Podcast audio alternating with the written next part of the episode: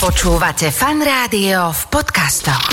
Práve počúvate nedelnú talk show so Šarkanom v jej podcastovej verzii.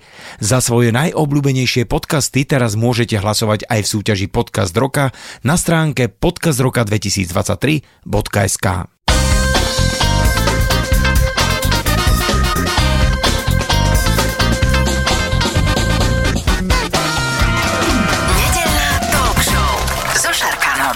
tejto chvíli v štúdiu Fanrádia už sedí moja dnešná hostka v rámci nedelnej talk show Katarína Runa Ďurové. Vítaj Katka, ahoj. Ďakujem za pozvanie. Ahoj. No a teraz musím začať, e, rozoberme si to meno, lebo to teda bežné nie, že, že keď mi teda prišiel mail, že Ďurové, tak som myslel, že no buď gramatická chyba, ale už viem, som si naštudoval, že ty si napríklad ako náš mravec bývalý, že Ľudovít Jakubové, Áno. si Ďurové. Ja som Ďurové. Čiasy, Ďurové. To je zvláštne. To je zo stredného Slovenska, tak sa tam hovorí, tak že čísi. hovorí. Čiže a ty máš také meno, ktoré ti asi aj celkom v zahraničí je fajn, lebo nemáš tam to ová. Áno, to som si aj želala. Ja som si vlastne môjho muža vybrala kvôli tomu, že keď sa za neho vydám, tak už nebudem Smiková. Smiková som bola pôvodne. Samozrejme, nie iné veci ma oslovili, ale to bol bonus. Ale to navyše. áno, že to, toto ako, už ako dorazilo. Dorazilo. Áno, niekedy to tak je, že a ešte aj e, variť vie, alebo niečo tak, tak si tak To povieš. nevie, ale to Ďurové to dobre, to sa tak hovorí, ale že Ďurové, Ďurové, nie. Ďurové je dobre. Dobre, a potom ale tu máme ešte takú, že medzi vsúku, vieš, že mňa tak volajú, že Peter Šarka Novák, ale keď sa voláš Peter Novák, je ako celkom na mieste si dať nejakú prezivku, ale Katka Ďurové už je dosť a potom ešte zrazu Runa. Ono, tá runa bola ešte predtým, než Ešte bola Ďurové. predtým. Kúrik, šope. Tak dobre, tak prečo Runa? Práve preto, čo sme vraveli pred chvíľkou, že ja som mala teda ešte predtým iné priezvisko. Ja som bola vydatá takú pomerne krátku dobu eh, prvýkrát s mojím prvým manželom. A eh, keď som začala robiť túto prácu, tak už bolo jasné, že ten vzťah končí a ja budem pravdepodobne meniť svoje priezvisko mm. naspäť na moje dievčenské. To bola moja predstava. Ale vedela som, že ľudia už niektorí ma poznajú pod tým pôvodným priezviskom, niektorí pod tým vydatým priezviskom a ja sa zase budem ako eh, nejak inak volať. Takže už mi bolo jasné, že aby som im nespôsobovala chaos, tak uh, si chcem a potrebujem vybrať nejaké meno, ktoré bude Stredné. jedno, stredné.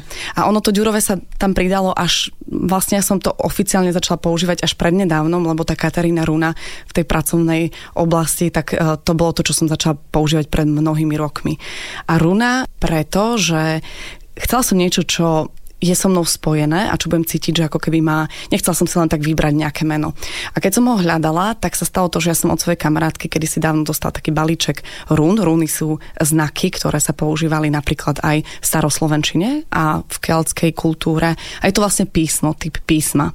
A ona mi dala takú krabičku s tými runami a keď som prechádzala knihami, tak na mňa vypadli takto a mne vtedy prišlo, že wow, že runa to je krásne, že s tým dokážem rezonovať, lebo tie slovanské korene tam cítim, že sú také moje a aj tá keltská kultúra bola pre mňa veľmi zaujímavá. A potom som zistila, že napríklad eh, rune, runa mm, v niektorej, teraz neviem, eh, saverskej reči znamená báseň. Ja som dlho písala poéziu, aj som No. chodila na súťaže všelijaké a potom som našla niekde v knihe Kurandera, to je taká známa kniha, informáciu, že slovom runa označovali ľudí, ktorí sú hľadači pravdy. Tak sa mi to tak krásne vlastne ako vyskladalo, že som sa stala Katarínou Runou.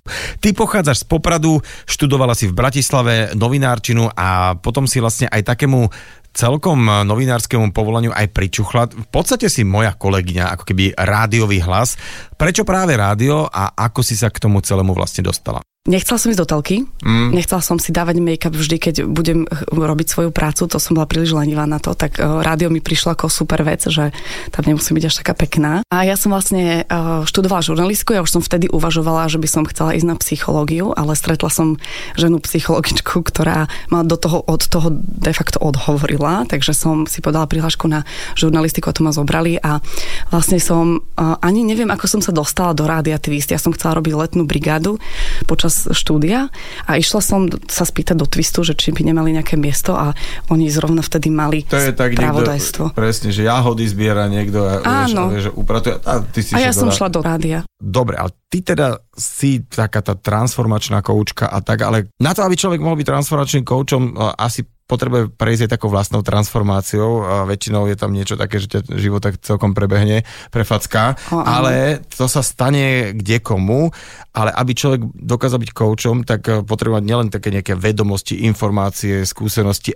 určite aj nejaký dar na to a plus ešte nejaké nástroje. Takže ako si k tejto výbave ty vlastne prišla a čo sa stalo, že si z takéhoto celkom pekného života a nejakej rádiovej moderátorky a čohokoľvek, čo znie veľmi fancy. Presne tak že to bolo veľmi fancy, pretože ja som niekde si uh, asi každý z nás dostal niekde takú predstavu toho, čo znamená ten šťastný, spokojný život, že by sme mali teda ako mať dobré výsledky, vyštudovať školu, nájsť si správneho partnera, mať tú dobrú prácu, to, čo tak vyzerá tak pekne a fancy.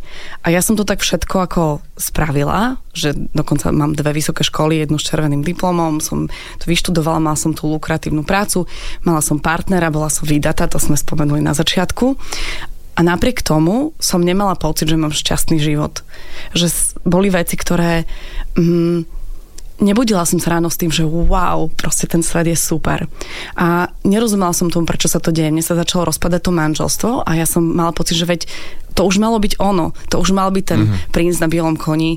Už to malo byť ono a nebolo. Vieš, ako žiaľ naše matky a staré matky hovorili, že nevieme, čo vymýšľa, zarobí Presne. nebije ju. Presne. Čo úplne. Ja som mala naozaj veľmi dobrého muža.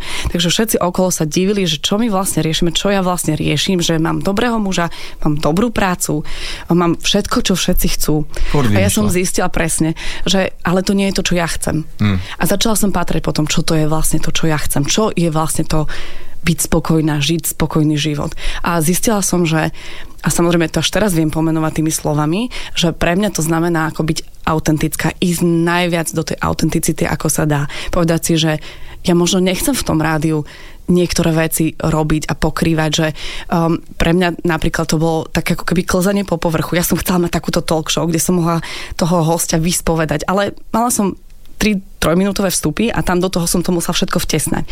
A ten rozpad manželstva bol pre mňa taký, to bola naozaj tá facka, ktorá ma prebrala, že ako sa to mohlo stať. Veď to všetko bolo ako nalinkované tým správnym smerom. A samozrejme začali také veci, že ja som začala chodiť na terapie, najprv to bola psychoterapia, potom rôzne kurzy. Ja som vlastne hľadala pomoc sama pre seba. Mm-hmm. A v tom čase na Slovensku nebolo skoro nič. Boli nejaké centra, ktoré boli mm, spojené s nejakým náboženstvom a to som ja vedela, že to nie je moja cesta. Ja som vyrastla v kresťanskej rodine a vedela som, že toto nie je to, kam chcem ísť. Tak ja som odišla uh, na nejaké obdobie do štátov. Odišla som do New Yorku a bola som úplne očarená tým, ako tam je nepreberné množstvo centier, miest, kde človek môže ísť na hociaké kurzy komunikácia, meditácia, mužsko-ženské témy, až po tantru, čokoľvek. A tam som si to ako keby odchodila a potom som sa vrátila s tým, že ale tu nič také nie je tak ja také niečo založím. To ja som veľmi spontánny človek, mne niekedy nedochádza, čo všetko obnáša moje rozhodnutie, čo je aj dobré, lebo pravdepodobne by môj život nevyzeral tak, ako vyzerá. Takže ja som prišla na Slovensko a založila som Centrum osobného rozvoja, také prvé väčšie, ktoré tu bolo v Bratislave. A chodili tu tí kouči, lektori zo Čiech, zo Slovenska, robili sme workshopy a ja som zrazu pocitila, že že ale to by som aj ja chcela robiť. A ja by mhm. som to možno vedela robiť.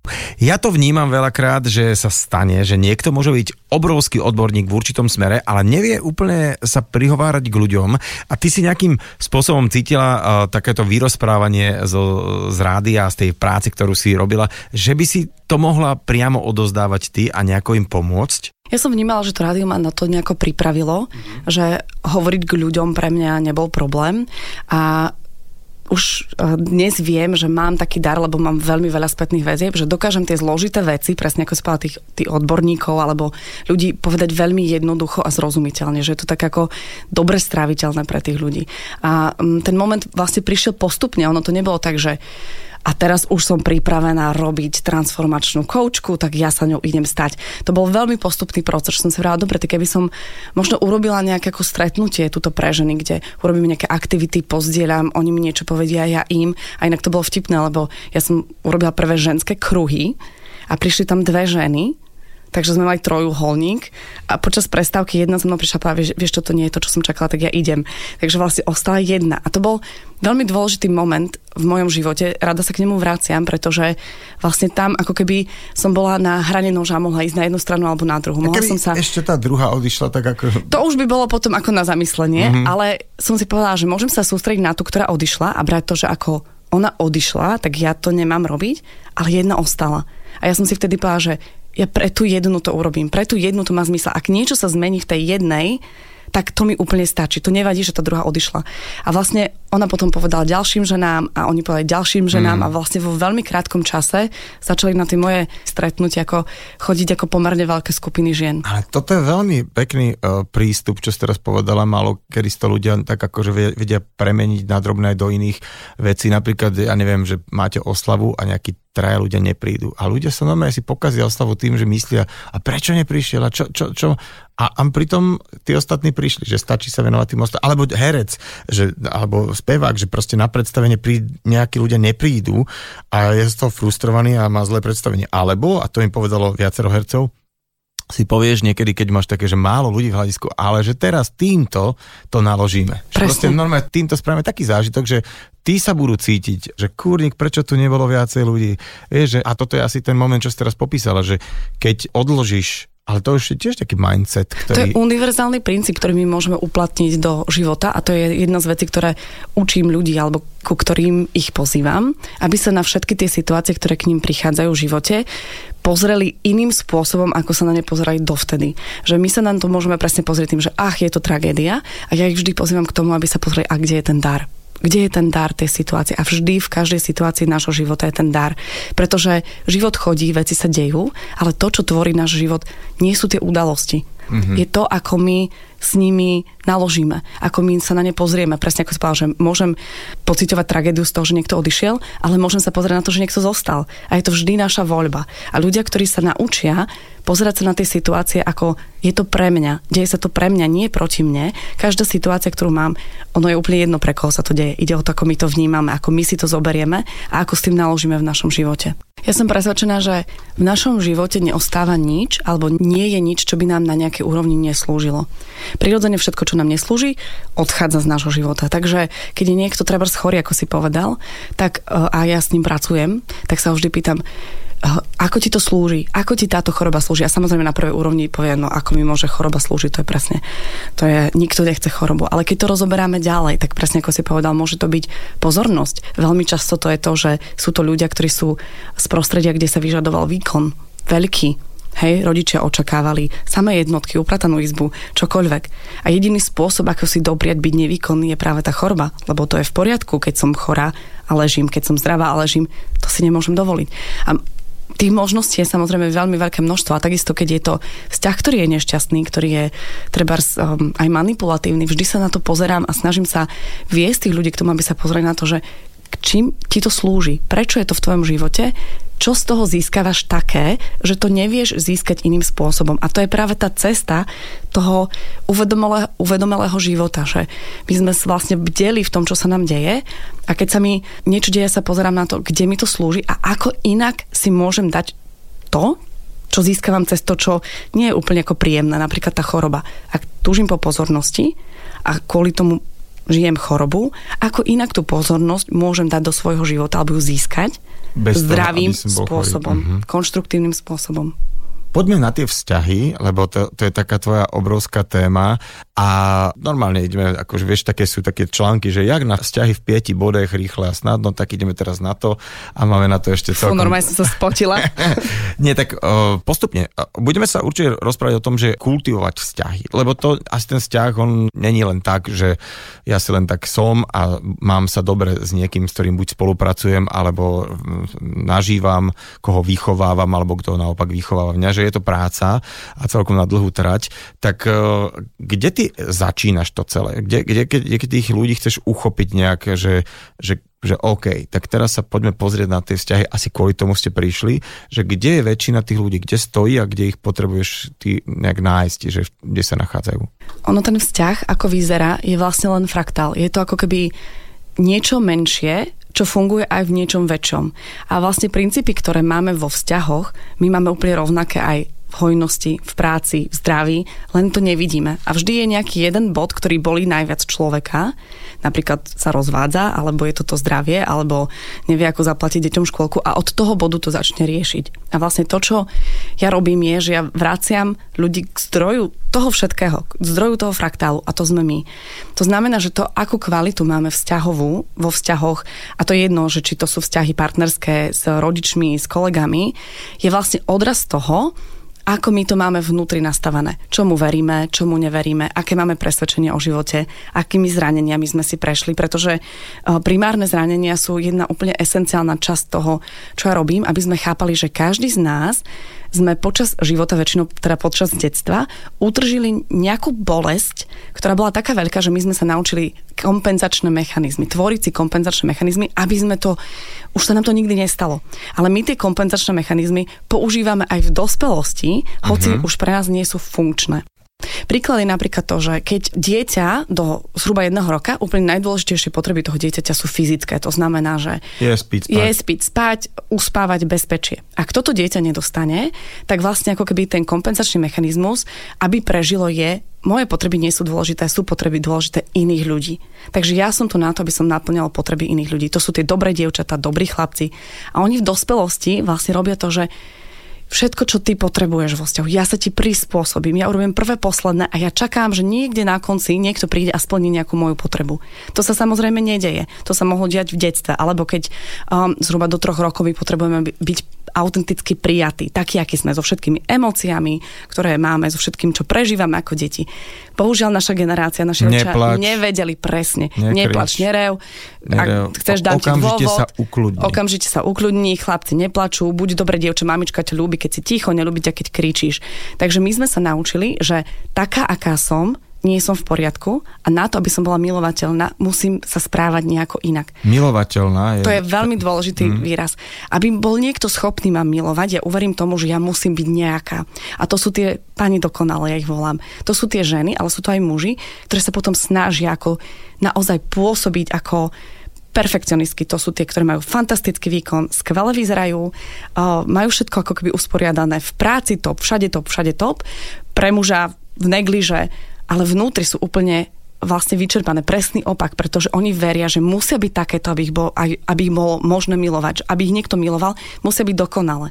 A vlastne ten kompenzačný mechanizmus je potom aj o tom, že ak to praská, tá škrupinka, a niekto už trošku vidí treba v partnerstve, že ona nie je taká dokonalá, tak tam prichádza dráma. Je to vlastne ako druhý prejav toho celého, že je tam obrovské množstvo drámy, pláč. A takisto je tam strach z opustenia. Takže ono to je vlastne, ako, bolo by to na dlhé rozprávanie, ale vlastne keď ja nie som milovateľná taká, aká som, tak môj najhlbší strach je, že keď niekto zistí, že nie som taká, ako ukazujem na vonok, že ma opustí, že ma nebude milovať. Mm-hmm. Takže potom to sú tie ženy, ktorých muž ide na pivo a oni z toho majú obrovskú drámu, lebo ich opustil, lebo mal išiel, sedieť pri nich. Hej, že on radšej išiel na pivo, ako teraz ja pri takejto dokonalej... No a teda... A teda, ak môžem to, čo, dokončiť, áno? to slúži v detstve. To nám v detstve slúžilo na to, aby sme prežili v tej rodine. Ale vlastne v dospelosti to vytvára nezdravé vzťahy. Uh-huh. To vytvára vlastne obrovské množstvo bolesti v našom živote. A preto ten prvý krok k vzťahom, tým, aby som sa dostala k tej otázke, ktorú si položil, je vrátiť sa k sebe.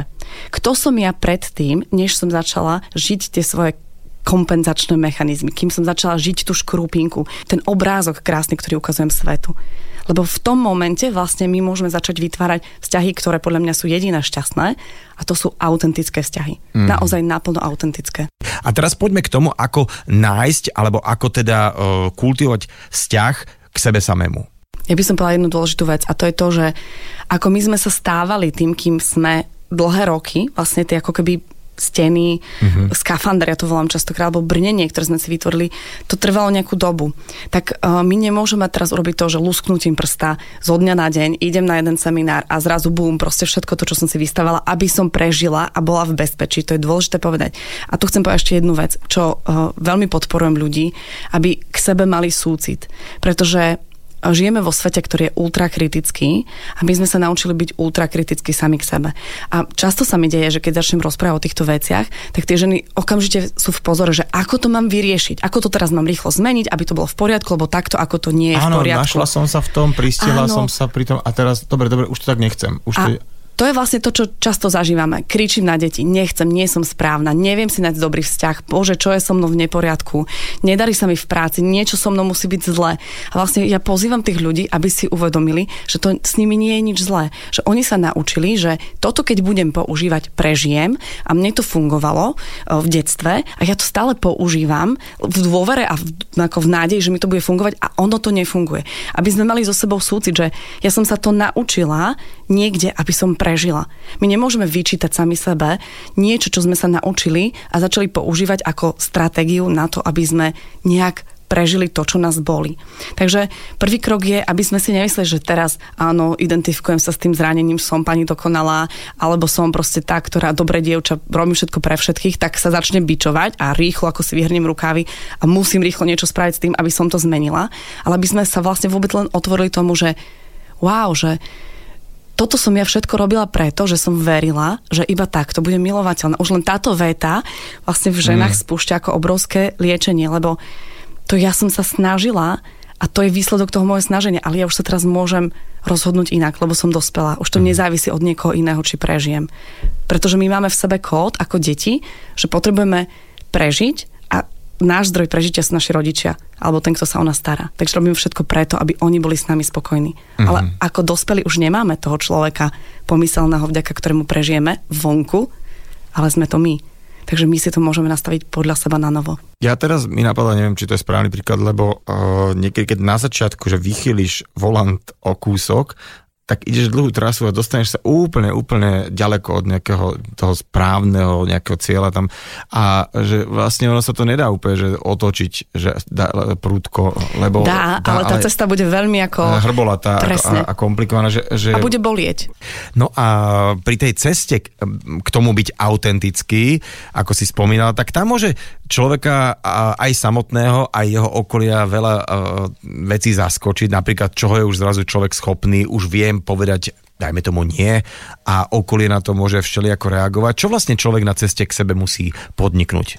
Nestriehnúť na seba, byť viac autentické, dovoliť si ako niečo prežiť, niečo otvoriť, niečoho sa v sebe dotknúť, že to naozaj nie je iba o tom, že teraz my ideme robiť nejakú ako brutálnu terapiu. To sa ani nedá na takomto trevers víkendovom uh, seminári. A k tým ľuďom, áno, ono sa často deje to, že keď ja sa začnem vrácať sama k sebe, a začnem vlastne ako keby riešiť ten skafander, kým nie som a dávam ho postupne dole, tak tí ľudia v mojom okolí sú prekvapení z toho, lebo ja keď som slúžila celej rodine a všetkým okolo a vždy som bola kamoškami k dispozícii, hoci ako som bola KO, tak vždy som išla a pomohla a zrazu hovorím nie, zrazu si nastavujem hranice, tak samozrejme, že tí ľudia sú z toho v šoku, že čo sa s tebou deje. Ja mám veľmi často ako spätné väzby, že ženy, ktoré so mnou začnú pracovať, tak ich podozrievajú, že sú v nejakej sekte, lebo zrazu ako hovoria nie, alebo si dovolia tie perfektné báby ako nič nerobiť, ležať na gauči, nenamaľovať sa, nepodať výkon, oddychovať. Takže je to ako samozrejme veľmi šokujúce pre to okolie, ale je to zároveň aj taký kľúčik k tomu,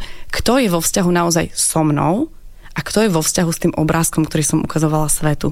Mm-hmm. Lebo ak je niekto vo vzťahu s tým obrázkom, je dosť možné, že on tam nezostane. Že pôjde proste, že si povie, áno, taká, aká si teraz, tá autentická, tá pod tým obrázkom, to už mi nevyhovuje. A to je skvelé, pretože tým pádom sa vytvorí priestor pre niekoho, kto sa pozrie už na teba bez toho obrázka, povie áno, s tebou chcem byť, s tebou sa chcem priateliť, s tebou chcem byť partner, chcem byť vo vzťahu, s tebou chcem tráviť čas. Mm-hmm. A toto ale si povedal, že nie je to len o tom vzťahu, vzťahu ako keby partnerskom, ale je to aj pracovnom a tak ako to hovoríš, tak si tak predstavím rôzne úrovne toho a všade mi to teraz zapadá, že by to sedieť malo, ale zároveň si povedala o takej tej hrbolatej, trnistej a bolestnej ceste, že ono to ne, takto znie veľmi pekne, že joj, tak super, že ja si dám nejaký takýto seminárik, ale online, nejaký fyzicky fajn a potom už, už to pôjde, ale že veľakrát práve sa človek zlakne aj takého samého seba. Vlastne, že toto som naozaj ja a teraz veľmi často sa hovorí také tam výstupovanie z komfortnej zóny, ale je to tak, lebo to, čo si povedala, tak e, napríklad ten obraz toho niekoho dokonalého, to bolo také celkom komfortné sa v tom nejak nachádzať, aj keď som to nebol ja a e, ten komfort zase si vyberal daň úplne niekde inde. A teraz, ako máš skúsenosť, alebo ako, ako, si, ako to ty nejakým spôsobom vysvetľuješ, že, že no dobre, tak teraz to trošku zabolí a bude to také zvláštne, ale ako udržať toho človeka tak v takom bezpečí, aby sa toho nezlakol a nevrátil sa? Ten súcit so sebou je veľmi dôležitý kľúč v tom celom a aj dôvera v to, že sa to otvára práve tak, ako je náš systém schopný to zvládnuť. To znamená, že aby sme nešli zase do toho programu ako výkonu, lebo to mnohé mm, sme mm. tu vedené v tejto spoločnosti k tomu, aby sme boli tie výkonné a, a teraz ako všetko stihnúť za jeden víkend, ale dôverovať tomu, že ten život nám prináša tie témy. Že keď ja, treba sa mi otvorí nejaká téma s mojim partnerom, že ja neviem, žiarlim na neho, alebo mám pocit, že mi nepomáha, alebo niečo, tak to nás vždy život pozýva. Vždy ten náš život nás pozýva a prináša nám tie témy témy, na ktoré sa potrebujeme pozerať. My to nemusíme umelo vytvárať. My nemusíme ako umelo hľadať, že teraz idem všetko e, rýchlo schodiť zo seba a teraz idem riešiť dobre rodičov. Ono sa to otvorí v nejakom momente a práve ja sprevádzam tým procesom, že aby sme dôverovali tomu, že teraz riešim partnerský vzťah, lebo žiarlim na svojho muža, ale vlastne keď idem hlbšie, a to je asi tá moja práca, ísť hlbšie a hlbšie a hlbšie, tak ja pochopím, že to neriešim ja partnera môjho ja riešim nejakú starú bolesť, ktorá tam bola, že tam niekto, môj otec tam pre mňa nebol, alebo som videla, že uh, nie je tam pre moju mamu a bojím sa, že tam nebude môj muž pre mňa a preto žiarlim. A vlastne v tom sa momente otvorí ako vzťah, ktorý potrebujem riešiť. A to je vzťah s mojimi rodičmi ktorí sa odrkadli potom aj na vzťahu s mojím mužom. A z toho, čo som počul, mi vychádza, že dobrý vzťah by mal teda podporovať, ale aj kompenzovať nejaké naše potreby. Je to tak, alebo kedy hovoríš, že máš s niečím alebo s niekým dobrý vzťah? My sme boli vychovávaní, aj sme to videli v partnerstvách našich rodičov, že partnerstvo by malo byť o tom, čo dostávam od toho druhého. Že vlastne ako keby obchod, čo dám a čo dostanem. To znamená, že my aj trochu očakávame, že ten partner by sa mal ako prispôsobiť, mal by robiť veci pre nás, pretože nás miluje, že keď teda ten muž ma miluje, tak on by nemal ísť na tú hrebeňovku s kamošmi, ale mal by zostať doma so mnou, lebo ja zrovna mám, ja neviem, menštruáciu a chcem, aby tu bol vedľa mňa. A to považujeme za štandard. Lenže, a ja často o tom hovorím, že my si potrebujeme uvedomiť, že ak máme očakávania, to znamená, že ja mám na teba ako na môjho partnera očakávanie, tak aj riešenie tej situácie, aj splnenie, nesplnenie toho očakávania je v tvojich rukách. Ja som v tom momente bezmocná.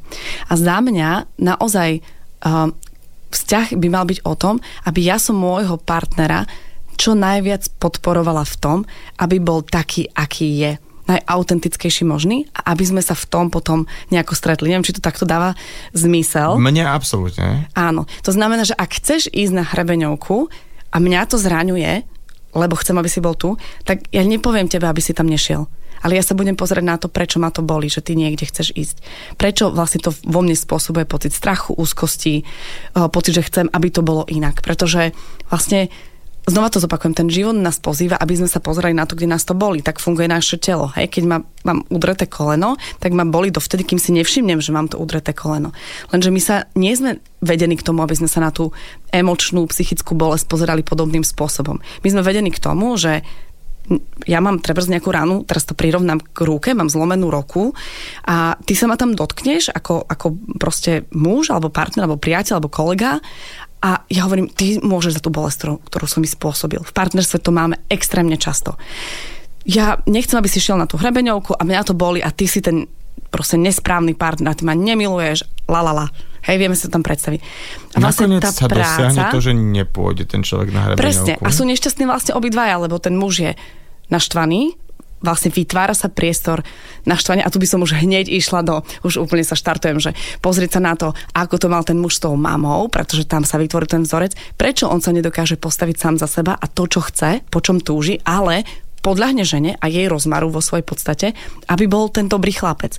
A ja by som sa stavila, že keď to niekto takto urobí, tak by sme videli silnú mamu, slabého otca v rodine, chlapca, ktorý zastal miesto toho otca, pretože tam partnerský vzťah nefungoval, on chcel tú mamu zachrániť a chcel ju zachrániť spôsobom, že bude dobrý synček mm. a jej vyhovoval. Takže presne vravím, že tieto situácie, ktoré nás bolia v živote, sú vždy pozvánko pozrieť sa na to, prečo nás to boli. Ale to nie je druhý zdrojom bolesti moje staré zranenia, alebo to, čo nie je v súlade so mnou a s tou úplnou autenticitou, je to, čo je zdrojom tej bolesti v mojom živote.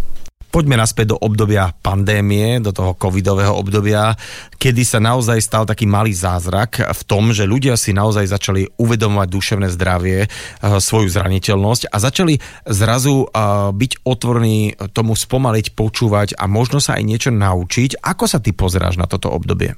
Ja si myslím, že prišlo práve preto, aby nás zastavilo v takej tej šialnej jazde, kde sme boli presne si to povedal, partnerstva, koľko, ja som videla, koľko ľudí žije vedľa seba. Žijú vedľa seba, eh, ale nežijú spolu. Koľko žien mi hovorilo, že ja niečo hovorím môjmu mužovi a on ma vôbec nepočúva. On vôbec nepočúva, ho to vôbec nezaujíma, čo sa so mnou deje, čo sa vo mne deje. Alebo uh, proste boli partnerstva, kde sa ľudia primárne starali o deti, o chod domácnosti, ráno do práce, večer z práce, pozrieť si telko, otvoriť si víno a takto to šlo. A podľa mňa to bola cesta hodne ako do pekiel vzťahových alebo vôbec ako ľudských a tá korona nás postavila pred, a znova sa vrácam k mojej obľúbenej téme, pravdivosť. Pred pravdivosť. Ako to v skutočnosti máme s tou rodinou, s tými deťmi, s tými partnermi. A to bolo skvelé, pretože vlastne ja som zrazu uh, mohla zistiť, že uh, ten človek, s ktorým som takto po večeroch proste pozerala tú telko víno, je zrazu niekto úplne iný, ako som si myslela.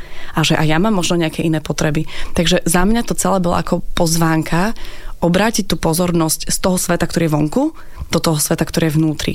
A bohužiaľ ľudský druh je taký, že kým nás naozaj niečo nebolí, tak my to neriešime že vlastne kým naozaj nie je niečo ako kamienok v topánke, čo nás tlačí, tak to neriešime. A práve to bol taký spúšťač pre mnohých ľudí, že začali riešiť cez ten najbolestivejší bod, čo boli často práve vzťahy, vlastne to, čo som ja riešila v momente toho rozvodu, ako to teda ja vlastne mám s tým životom? Ako chcem, aby vyzeral? Chcem chodiť do práce? Nechcem chodiť do práce? Baví ma to?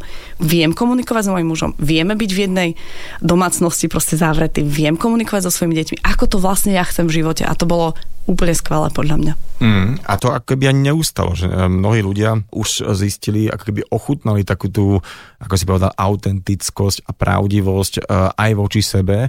A taký ten už sa to tak trošku skloňuje ako keby tak s dešpektom, že ten seba rozvoj, lebo že kto sa seba nerozvíja, nech proste sa hlási u súdruho Žinčicu, či ako to bolo, ale že zrazu ako vnímaš taký ten shift, ten posun, keď e, si možno zápasila o nejakú pozornosť jedného, dvoch ľudí, pár ľudí a zrazu vidíš, že ten e, zástup ľudí, ktorý sa pýta, ktorý je e, hladný po tých témach a otvára sa, že obrovský. No ja som nikdy nezápasila o pozornosť. Ja som to nikdy nevnímala tak, že ja mám zápasiť o, o pozornosť. To, čo som vnímala a dodnes to mám tak, je, že ja som dostala nejaké dary, práve tú schopnosť pomenovať veci, vidieť do hĺbky, keď pracujem s človekom, tak ja častokrát vidím presne, ako tu som teraz hovorila, a už by som išla do toho, že čo teda tí rodičia a odkiaľ to ide. A vlastne ja som bola pozvaná dať tieto dary ja to volám do služby, do služby svetu, ľuďom, proste ktokoľvek príde. A ja som vlastne len robila to, že ľudia sa ma pýtali a ja som odpovedala a dávala som to von. A ja som nikdy nemala pocit, že potrebujem ako keby bojovať s niekým o pozornosť, lebo ja to vnímam tak, že um, takisto ako v kapele. Hej, každý má svoju kapelu, ktorú rád počúva.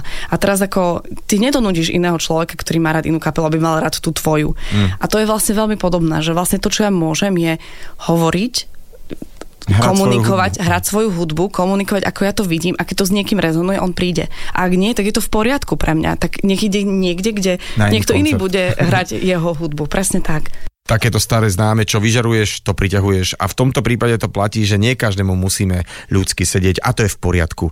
A teraz poďme na takú otázku. Uh, ty vlastne žiješ na Bali viacej alebo na Slovensku, teda väčšinou času si v zahraničí a prečo si vlastne tam? Ja už som sa naučila, že život ma vedie a nie, že ja vediem život. Že vlastne ako presne tá potreba kontrolovať všetko nám uberá možnosti toho, čo môžeme zažiť. Lebo ja keď si myslím, že to môže byť iba takto a mám tú úzkú cestu, že takto sa ja môžem vybrať životom, tak všetky tie nádherné veci, ktoré sú mimo tej úzkej cesty, ma môžu minúť. Takže to, čo sa stalo, bolo, že počas korony my sme bývali v prenajatom dome, pretože náš byt bol príliš malý. Ja mám tri deti a vtedy sme mali ešte psa a mačku, takže sme bývali v prenajatom dome, ktorý sme mali mať prenajatý na neurčito. A jedného pekného večera počas korony nám zavolala pani majiteľka, po 5 rokov, čo sme tam bývali a povedala, viete čo, ja som si to rozmyslela, že vás poprosím, aby ste odtiaľ ako do troch mesiacov odišli.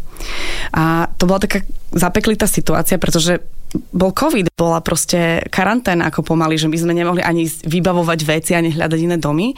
A ja som povedala môjmu, že vieš čo, tak už keď si máme ako prenajať ďalší dom a riešiť ďalší dom, môžeme ísť rovno na Bali. A to bol vtip vlastne. Mm-hmm. A môj muž hovorí, no ale to je skvelý nápad poďme to urobiť. Takže my sme sa presťahovali na Bali, na neurčité obdobie, bez toho, aby sme tam predtým boli, aby sme vedeli, ako to je, len to s nami rezonovalo a dôverovali sme tomu, že to bude správne. A keď sme tam prišli, tak sme zistili, okoľko za mňa je ten svet slobodnejší tam. Tam sa žije stále tak ako keby trochu na pankáča. Je tam proste väčšia sloboda pre jednotlivca, tak by som to povedala. A okrem toho, čo nám tam vyhovuje, je to, že sú tam mimoriadne milí ľudia, že sú veľmi ako priateľsky príjemní. Bali je veľmi bezpečný ostrov, vlastne tam neexistuje nejaká ako násilná kriminalita, občas nejaké ako malé, drobné majetkové veci a naše deti tam chodia do úžasnej medzinárodnej školy, takže vedia plynule anglicky. Moja najmladšia dcera má 4 roky a hovorí anglicky, dáva také frázy, čo ja som na vysokej škole vedela a mne tam ešte vyhovuje to, že je tam teplo, takže mm, to sú také tie najdôležitejšie veci. No. Mm-hmm. Takže to ti vyhovuje, lebo ten online svet ti funguje mm-hmm. stále ale raz za čas teda prídeš na nejaké obdobie. Uh, je to teda asi kvôli tým všetkým väzbám aj voči tvojej rodine, ktorú tu máš, ale teda aj asi to, že mm, sem tam je fakt tých ľudí, s ktorými nejak komunikuješ vidieť naživo a nejak akože face to face si nejak, niektoré veci uh, vysvetliť. Ja ti musím povedať, že uh, toto je taká divná fyzikálna vec s tým časom, že mám teraz pocit, že sme sa začali rozprávať a pozerám sa na hodiny štúdiu a je to tak, že ja sa musím pomaly s tebou rozlučiť. Kátka, Runa, Ďurové, všetky tri tu boli. Uh, veľmi pekne ti ďakujem za tvoj čas. Veľmi naozaj ti držím palce v tom, čo robíš, aby teda mnohým ľuďom sa pootvárali tie rôzne chodničky, pootvárali sa oči, uh, srdcia a aby teda boli autentické a aby im fungovali vzťahy, pretože Presne tak, ako to sme začali, tak to asi aj ukončíme, že to je asi to najdôležitejšie, čo nás robí šťastnými. Úplne súhlasím a ten vzťah, ktorý je pred obrazom tých vzťahov, je ten vzťah k sebe. Takže keď sa pozrieme naozaj do zrkadla v istom zmysle a začneme riešiť, ako my to máme, ako to chceme, po čom túžime autenticky, tak to sa potom odrazie na tých vzťahoch vonkajších. Ďakujem veľmi pekne. Mojím dnešným hostom v rámci nedelnej talk show vo Fan Rádiu, respektíve hostkou, bola Katarína Runa Ďurové. Ďakujem za pozvanie, veľmi som si to tu užila. Talk show so Šarkanom. Talk so Šarkanom v premiére každú nedeľu od 10. do 12. vo Fan Rádiu.